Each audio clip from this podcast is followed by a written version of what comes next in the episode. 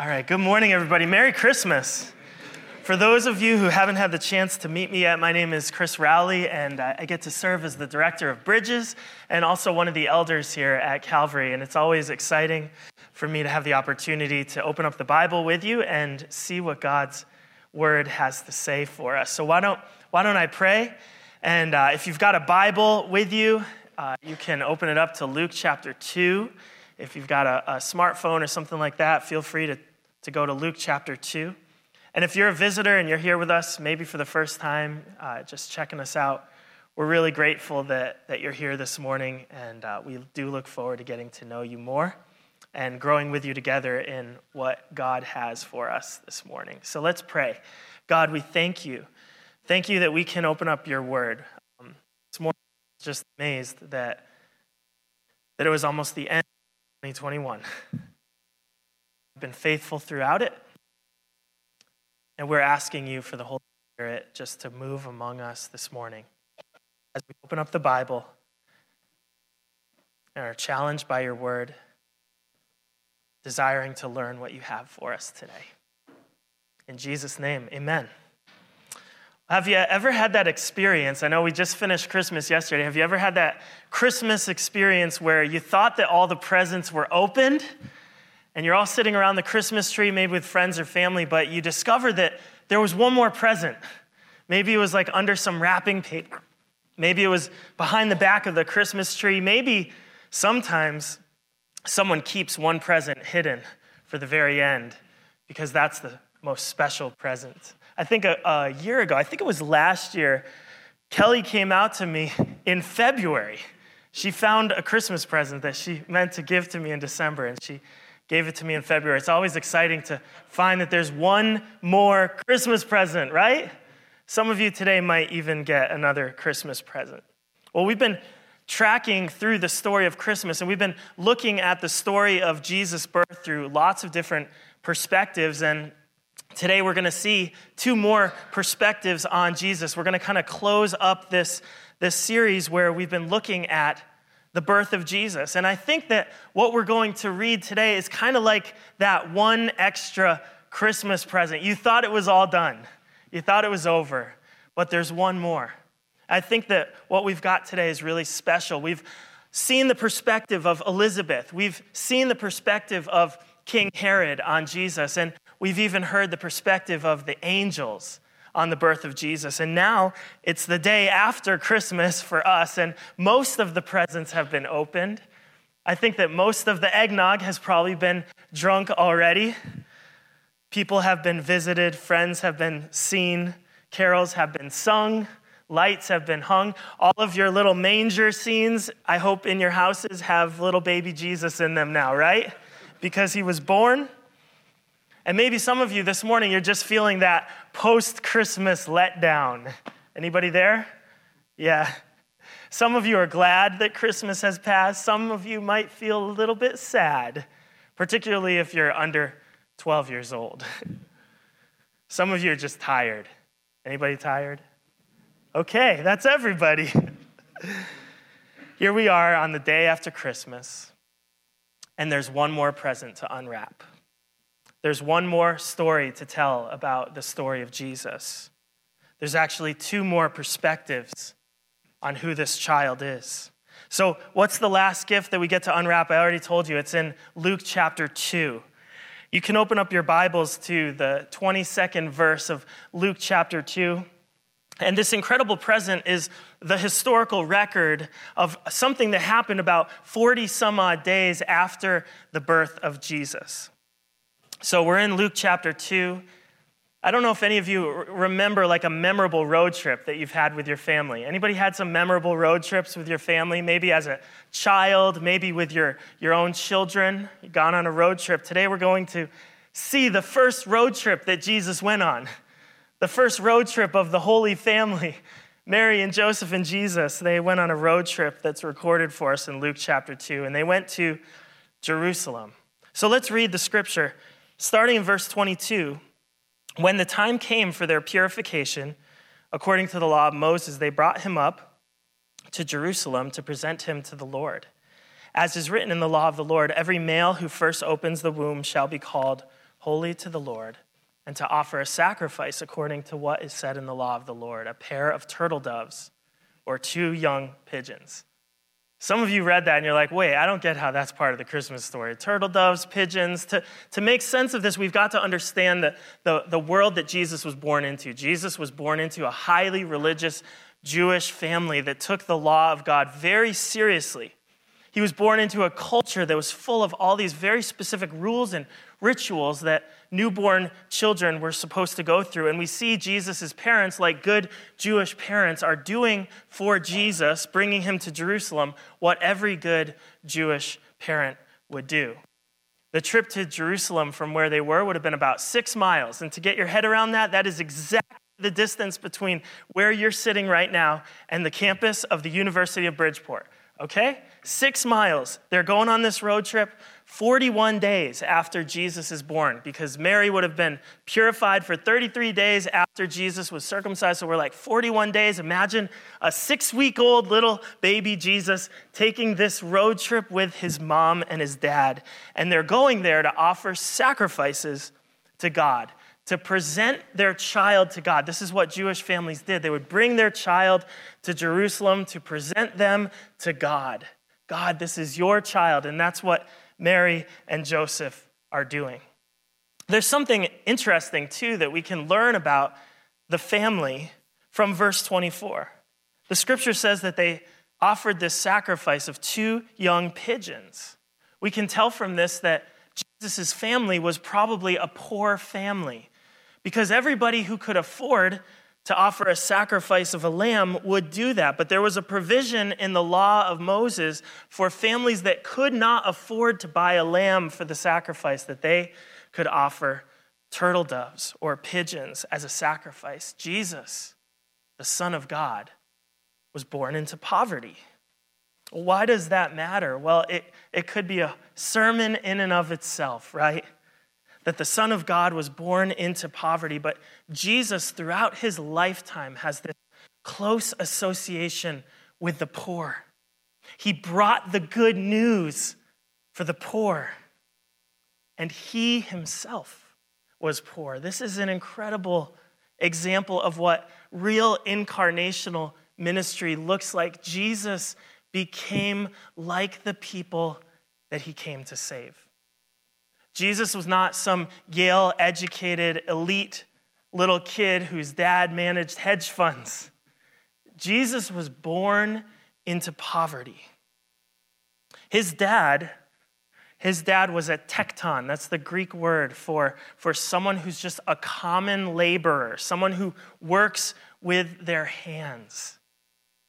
Jesus, the Son of God, was born into poverty. Doesn't that show the massive humility of Jesus that he would do that for us? I love who Jesus is. This is who he is. There's nobody like him. So I want to introduce you now to a really important and special man. And we see this man and we meet him in verse 25. It says, there was a man in Jerusalem whose name was Simeon. This man was righteous and devout, waiting for the consolation of Israel. And the Holy Spirit was upon him, and it had been revealed to him by the Holy Spirit that he would not see death before he had seen the Lord's Christ. And he came in the Spirit into the temple. Have you ever waited a really long time for some comfort? I remember several years ago now going through a very, very intense season of anxiety. I can remember sitting on the floor of my kitchen. Now, I don't usually sit on the floor of my kitchen, but I think I was sitting on the floor of my kitchen, and I think I was actually stretching to get ready to go for a run, which, by the way, this is bonus advice. If you're dealing with anxiety, going for a run is a great idea. But I can remember sitting there on the floor of my kitchen, just feeling that intense darkness and heaviness and longing and wondering, is this season ever going to end? When am I going to get some comfort? When am I going to feel some peace? Anybody who's gone through a season like that, maybe a season of depression, a season of chronic pain, a season of sickness. During those difficult seasons, what is it that our heart is yearning for the most? Comfort. Comfort, right? And now we see this man, Simeon, he's waiting, verse 25, he's waiting for the comfort of Israel. The Bible uses that word consolation. Consolation means comfort. Simeon is waiting for God to comfort his people, Israel. Why would the Jewish people need God to comfort them? Well, remember their history. They had been carried off as exiles, prisoners of war. And then over the next 150 years or so, they were gradually allowed to return back home to their homeland. But by the time we pick up the story with the birth of Jesus, they're living in their homeland, but they're under oppression from the Roman Empire now. It's a new regime that's over them. It's a new regime that's taxing them. It's a new group of rulers that's controlling their lives. And they're waiting. God, have you forgotten us? God, when will you comfort us? And we meet this man, Simeon, here. And Simeon is special because we get the sense that Simeon is actually swimming in the Old Testament promises of God. You know how when you're swimming, if you're a decent swimmer or if you just know how to use the water the right way, all you have to do there is kind of lay there in the pool, and the water itself actually holds you up. Well, we've got this guy, Simeon, that we're meeting this morning, and he's literally being held up by the promises of God.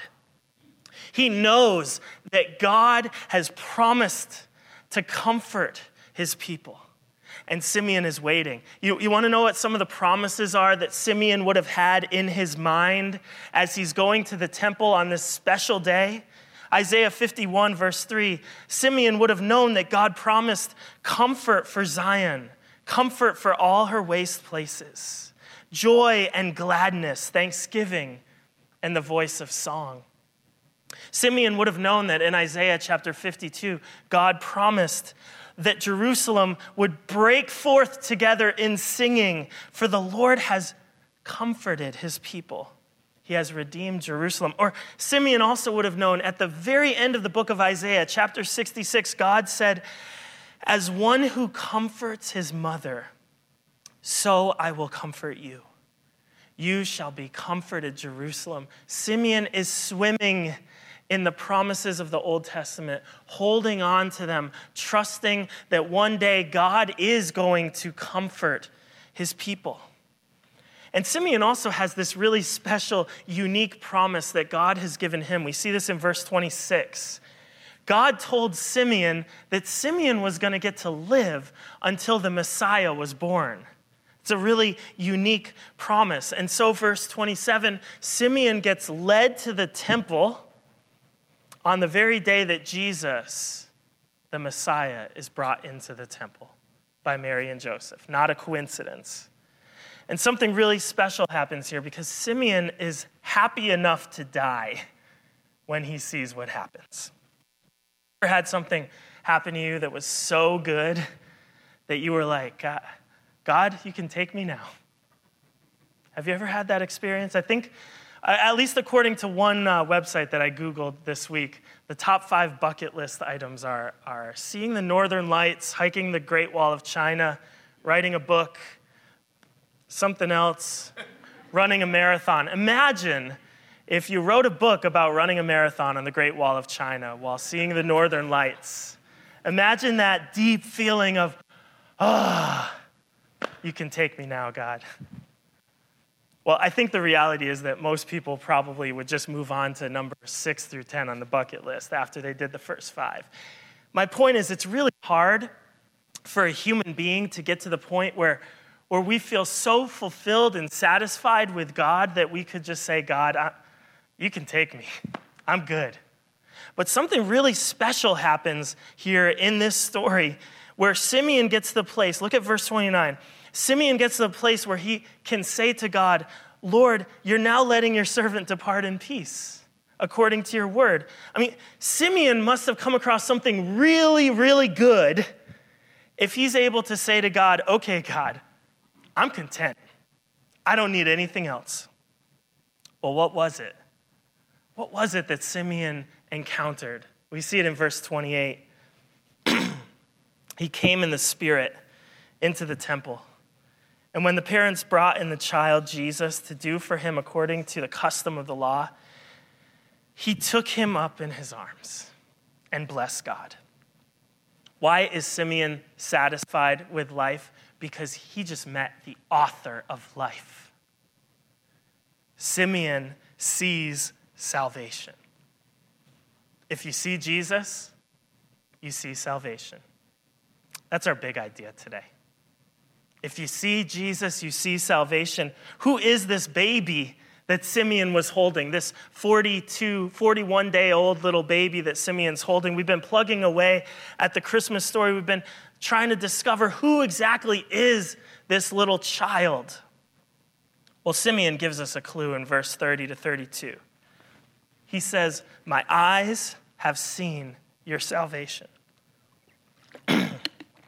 that you have prepared in the presence of all peoples, a light for revelation to the Gentiles and for glory to your people Israel." Simeon sees salvation. This is not an ordinary baby. Simeon says, this is God's salvation that God is preparing in the sight of everybody. This is not a secret. This is not a salvation that's just prepared for the Jewish people. This is a salvation for the world that's prepared in the sight of everybody. God is doing something special here, and he's not doing it in some little corner of the world where nobody's going to be able to see it. God is not preparing the salvation just for one little group of people. God is preparing a salvation that's for everybody. I bet in the last month you've been preparing a lot of Christmas gifts, right? And you've been doing it in secret.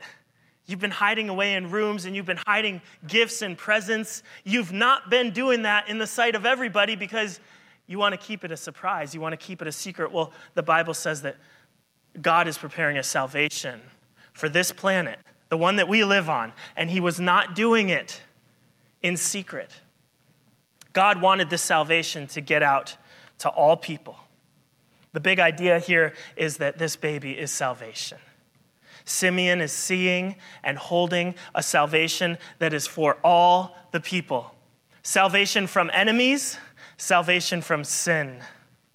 And if you're not familiar with the message of the Bible, you've got to read on in the Bible to discover why this child is the salvation of the world.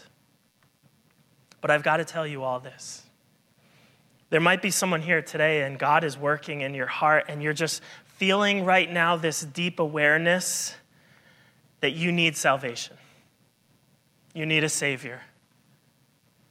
Maybe right now it's the day after Christmas and you're just sitting here and for some reason you're just so aware that there is this sin in your heart and you need forgiveness from God. Maybe you're trapped in lust or coveting or bitterness or anger or jealousy and you don't see any way out.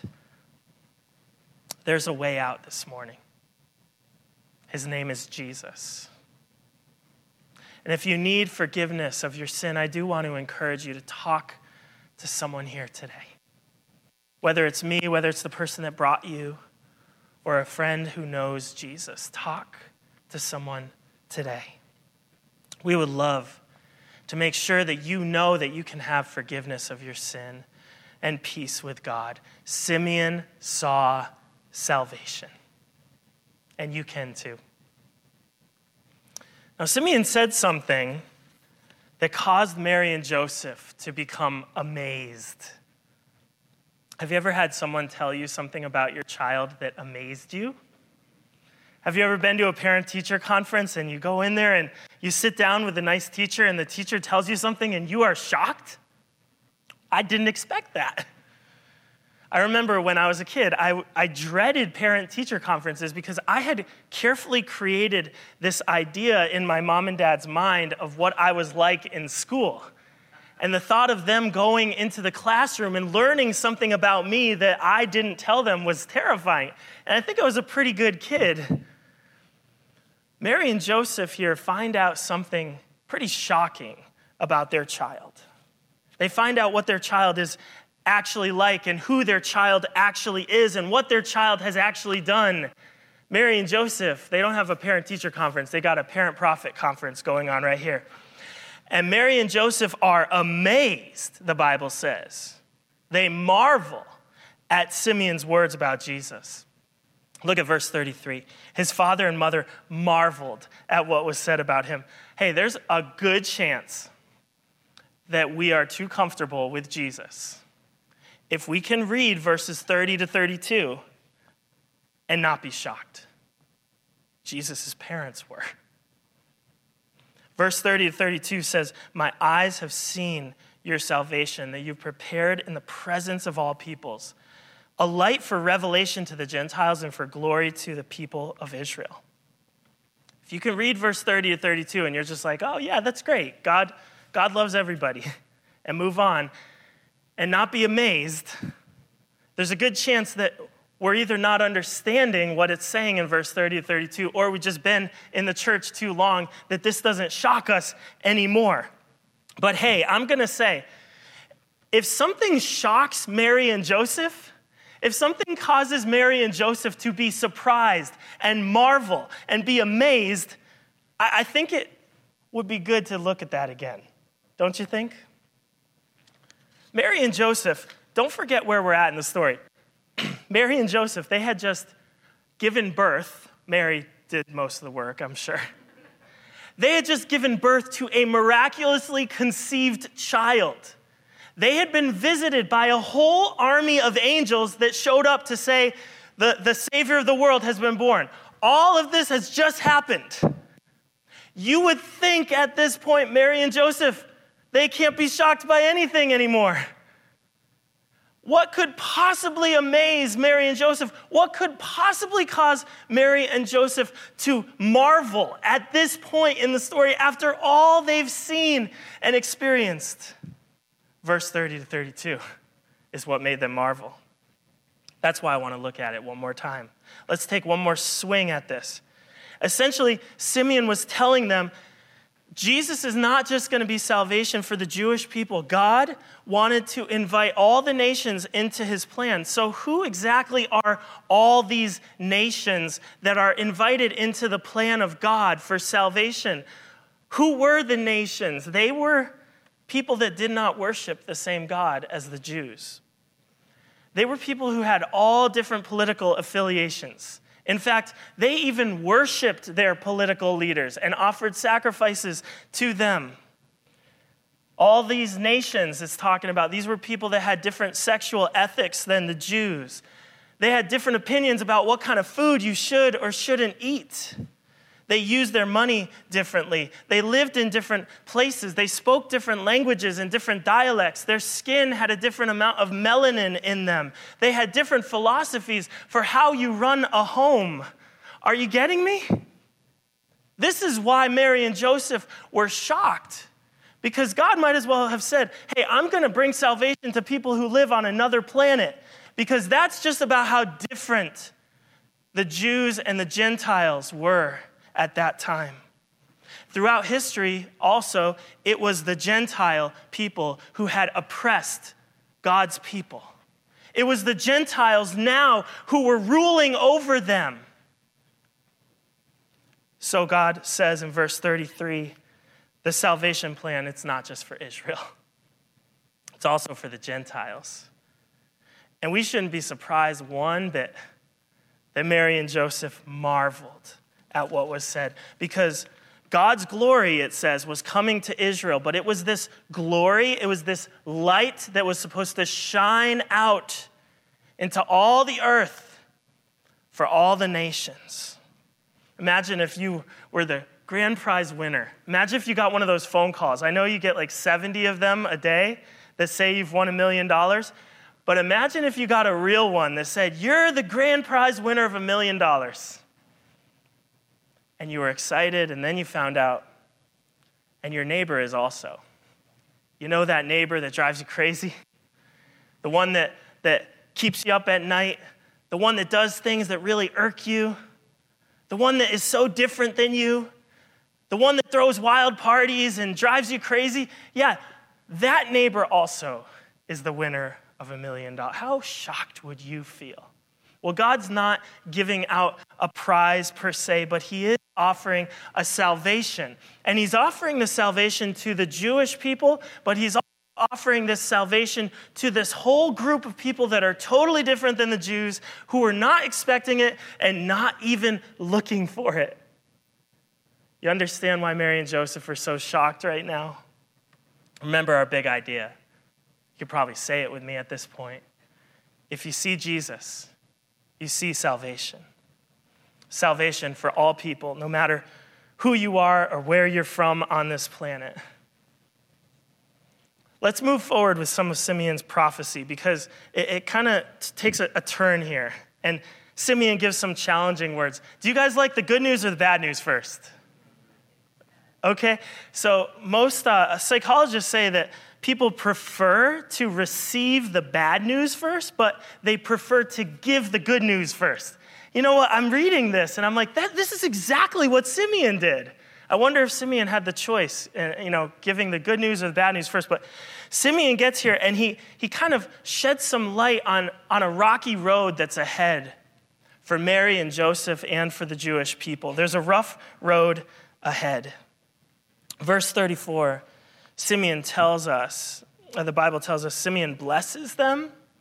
And let's read verse 34. Simeon blessed them and said to Mary, his mother, "Behold, this child is appointed for the fall and the rising of many in Israel, and for a sign that is opposed. And a sword will pierce through your own soul also, so that thoughts from many hearts may be revealed." There's some trouble ahead. Next thought that I want you to think about this morning is this. You can't be Switzerland when it comes to Jesus.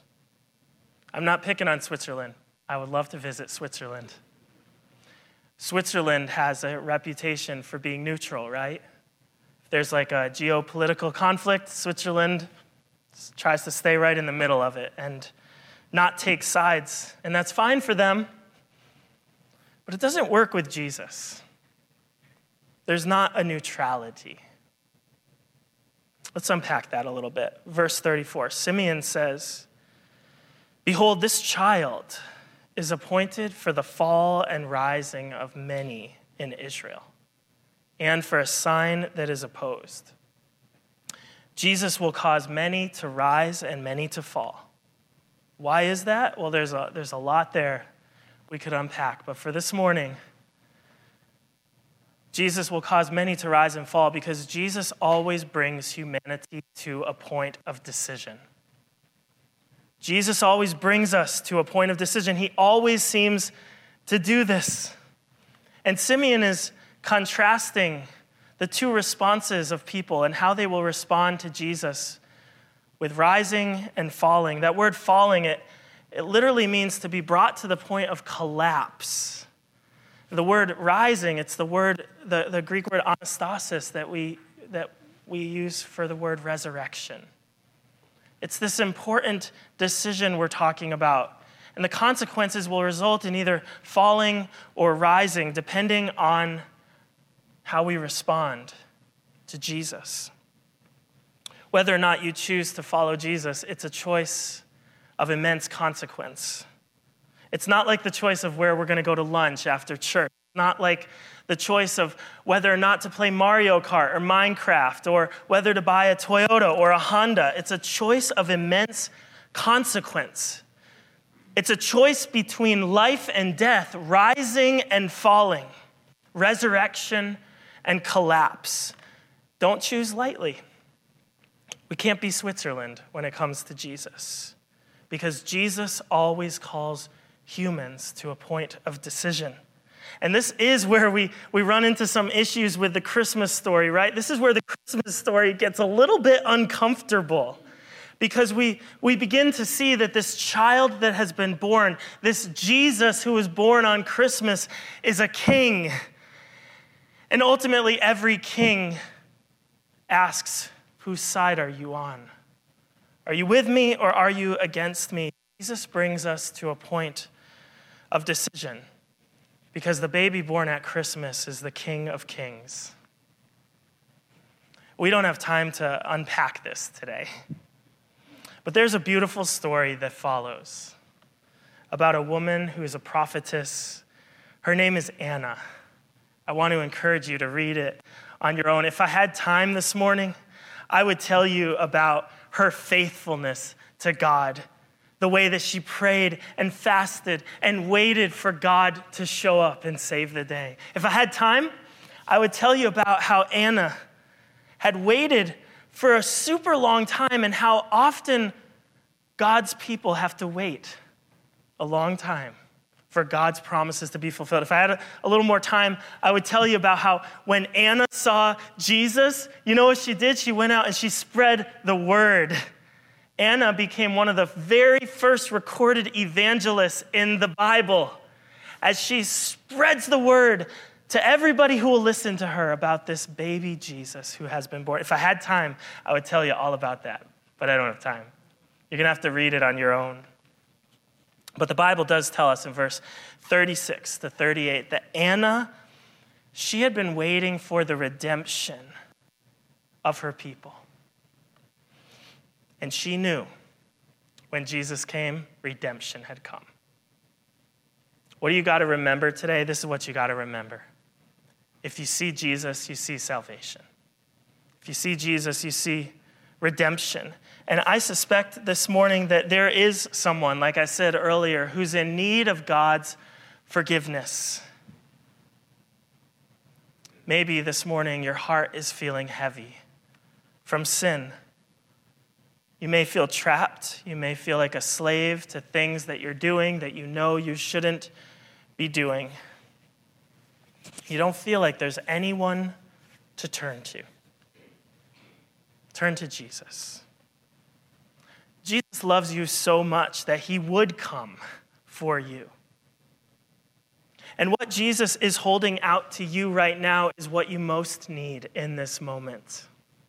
The gift that Jesus is offering you is what you really need. Maybe because it's the day after Christmas, we can look with just a little more clarity on what our hearts actually need, because maybe today you have a profound awareness that what you received yesterday can never fix what's broken on the inside. But Jesus offers the gift that we most need: salvation, redemption. Redemption is when someone pays to buy something back.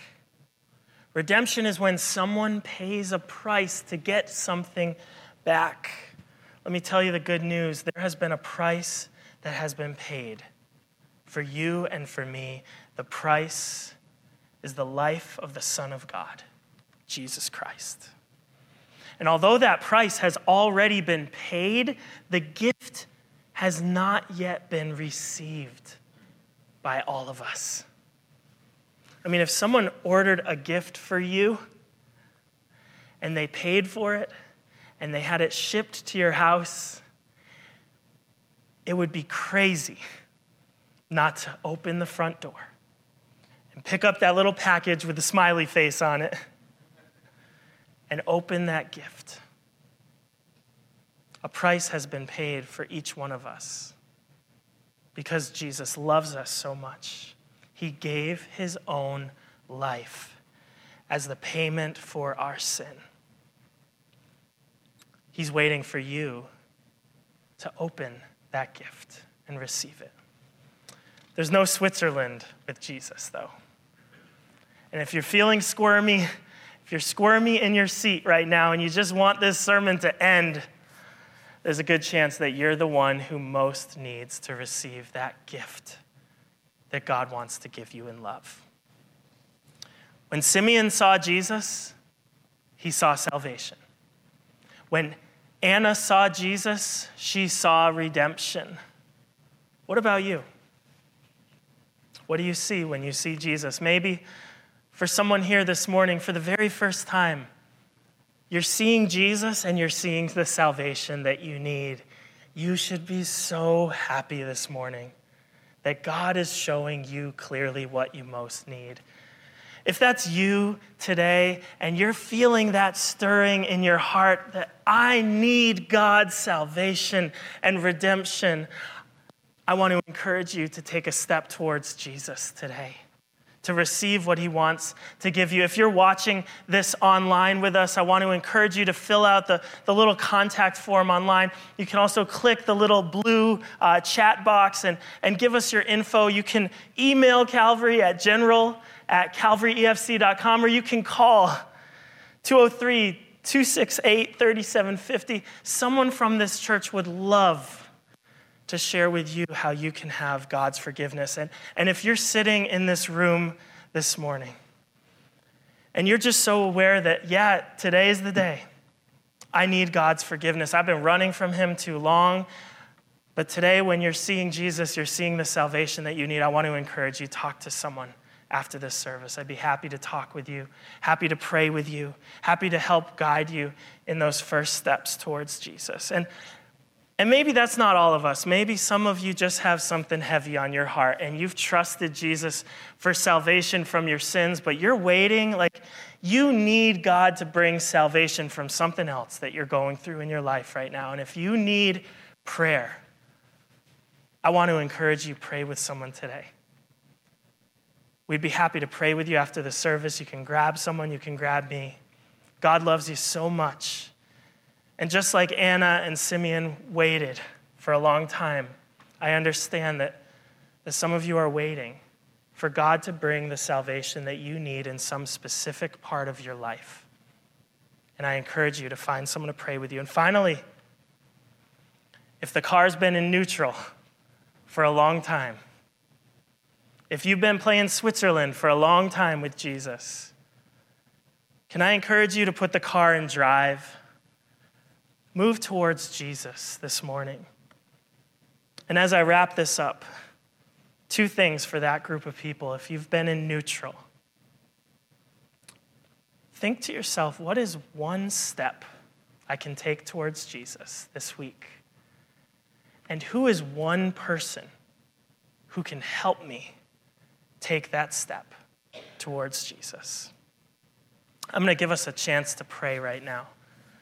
And I actually don't know if the worship team's going to come up, but there they are. And as I pray, I want to encourage you to pray along with me. No matter what's going on in your heart, no matter what God is stirring in you this morning, we're going to pray for those who are needing to make a decision to follow Jesus and those with something heavy on our hearts, because God loves you enough to send Jesus. Let's pray. God, we thank you. We thank you for the true story that is Christmas, that is sometimes hard to believe because it just seems too good to be true. Thank you for coming here, Jesus. And God, I can imagine there's someone here this morning sitting here with us in this room, or someone who's tuning in online who, for the very first time in their life, they're seeing Jesus and they're seeing salvation. And they know that they need the salvation that Jesus came to bring. God, I pray that in addition to opening their hearts to seeing their need for salvation, that you would give them the courage to reach out to someone. Lord, I pray that they would turn to you and trust in you to give them the forgiveness that they need and the peace with God that they so desperately need today. And Lord, there's others here who are walking through something that is difficult, and they need another type of salvation. Lord, they've trusted you to save them from their sin. They've trusted you for eternal life and peace with God. But right now, there's folks in this room who are walking through some hard times, looking to you for salvation from difficult people and difficult circumstances, difficult things that life has thrown at them. God, I pray that you would meet them right where they're at this morning. I Thank you for the example of Simeon. Thank you for the example of Anna. And Holy Spirit, we are asking you now that you would take what we've learned this morning and that you would transform our hearts to be the kind of people that you want us to be. In the name of the Messiah, we pray. Amen.